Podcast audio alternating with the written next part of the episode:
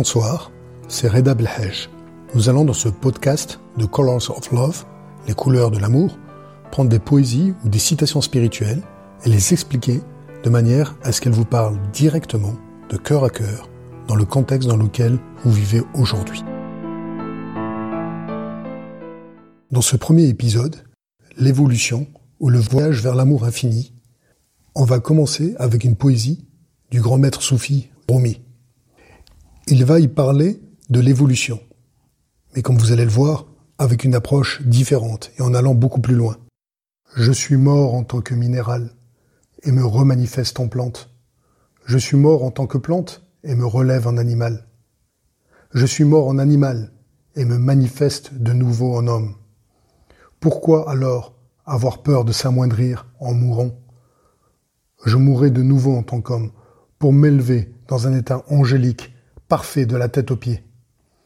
Une fois de plus, quand je me dissoudrai en tant qu'ange, je deviendrai ce que dépasse la conception humaine. Laissez-moi devenir alors non existant, car la non-existence chante pour moi, à lui nous retournerons. Six siècles avant Darwin, il y a donc plus de neuf siècles, Rumi va d'abord décrire les étapes de l'évolution que nous connaissons. Le minéral, les textes sacrés le disent bien, nous sommes faits, créés à partir d'argile, puis le végétal, ensuite l'animal, et enfin l'homme. L'homme, qu'est-ce qui le différencie du stade précédent? C'est son intellect, cette capacité à comparer, à évaluer, à juger. Mais là, on arrive à la partie qui nous intéresse et que Darwin n'avait pas vue pour m'élever dans un état angélique. C'est d'abord une évolution qui va dans notre état d'être humain, où le poste de commandement se situe au niveau du cerveau, de l'intellect, à un état piloté par le cœur, en, quelque sorte. Un changement radical d'univers.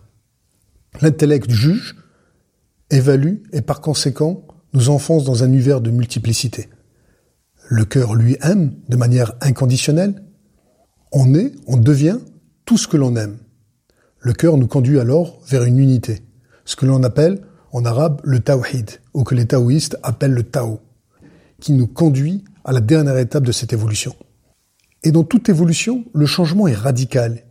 Il serait très difficile de comprendre l'intellect en utilisant nos muscles, comme il est très difficile de comprendre l'univers spirituel en utilisant notre intellect. Pascal le disait bien, le cœur a ses raisons que la raison elle-même ignore.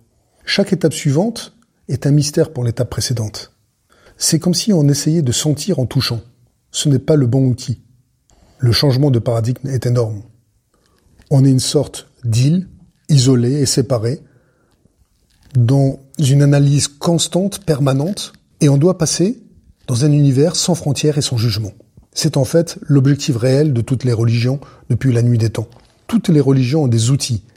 S'ils étaient bien utilisés, nous faciliteraient cette évolution. Un exemple, certaines religions prohibent la consommation de viande animale. Le niveau vibratoire de ces produits animaux nous tire vers l'arrière. Les moines chrétiens, dans certains monastères, évitent la viande. Chez les musulmans et les juifs, on supprime la viande la plus grasse, le porc, et on met en place une technique pour spiritualiser la viande, pour relever le niveau vibratoire de cette viande. C'est ce qu'on appelle le halal ou le kasher. Chaque stade d'évolution correspond à des niveaux vibratoires.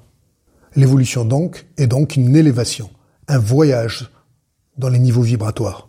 Un autre exemple, le jeûne, qui existe sous une forme ou une autre dans toutes les religions, ce comportement de ne pas se nourrir, de ne pas avoir de relations sexuelles et de donner le meilleur de soi, correspond à une attitude angélique, qui cette fois va nous élever au niveau vibratoire, vers ce stade angélique.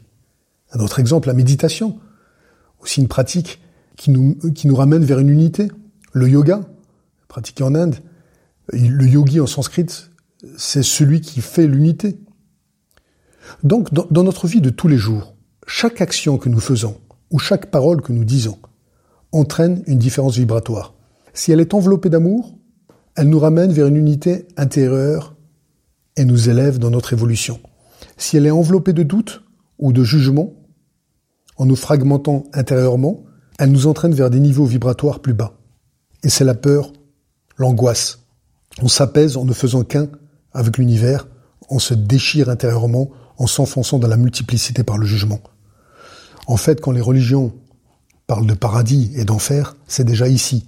en s'abaissant à juger autrui, en se dispersant intérieurement que l'on crée notre propre enfer.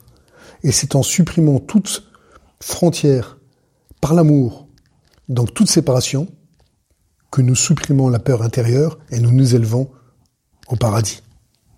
Romi, qui pratiquait l'islam, qui était une autorité religieuse, islam vient de salam, et qui veut dire paix, et qui est en fait notre objectif à tous, quelle que soit notre foi ou notre non-foi. L'évolution expliquée par Rumi, c'est quitter la dispersion pour l'unité, avec le véhicule de l'amour.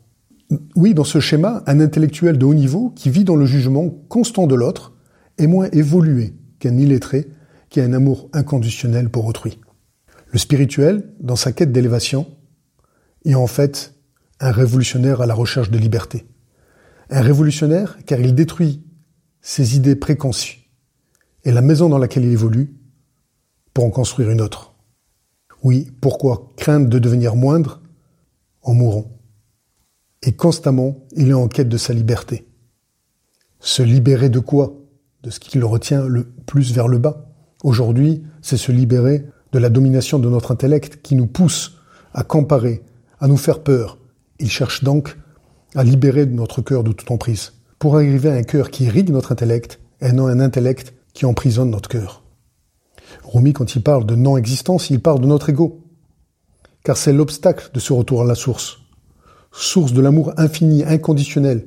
Nous sommes comme les saumons qui nageant à contre-courant pour retourner à la source. C'est notre chemin à tous sur Terre, chacun son rythme, chacun par sa route, mais c'est à lui que nous retournons. La peur, l'angoisse vient de la dispersion intérieure. Toute personne qui fera l'effort de rechercher une unité intérieure sera apaisée intérieurement. Plus vous aimez, plus vous méditez, plus vous faites l'effort d'être un avec ce qui vous entoure, plus vous retournez dans une unité et plus vous êtes en paix.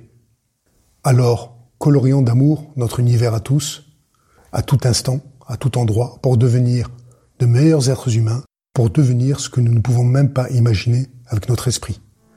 Je vous remercie. Bon coloriage.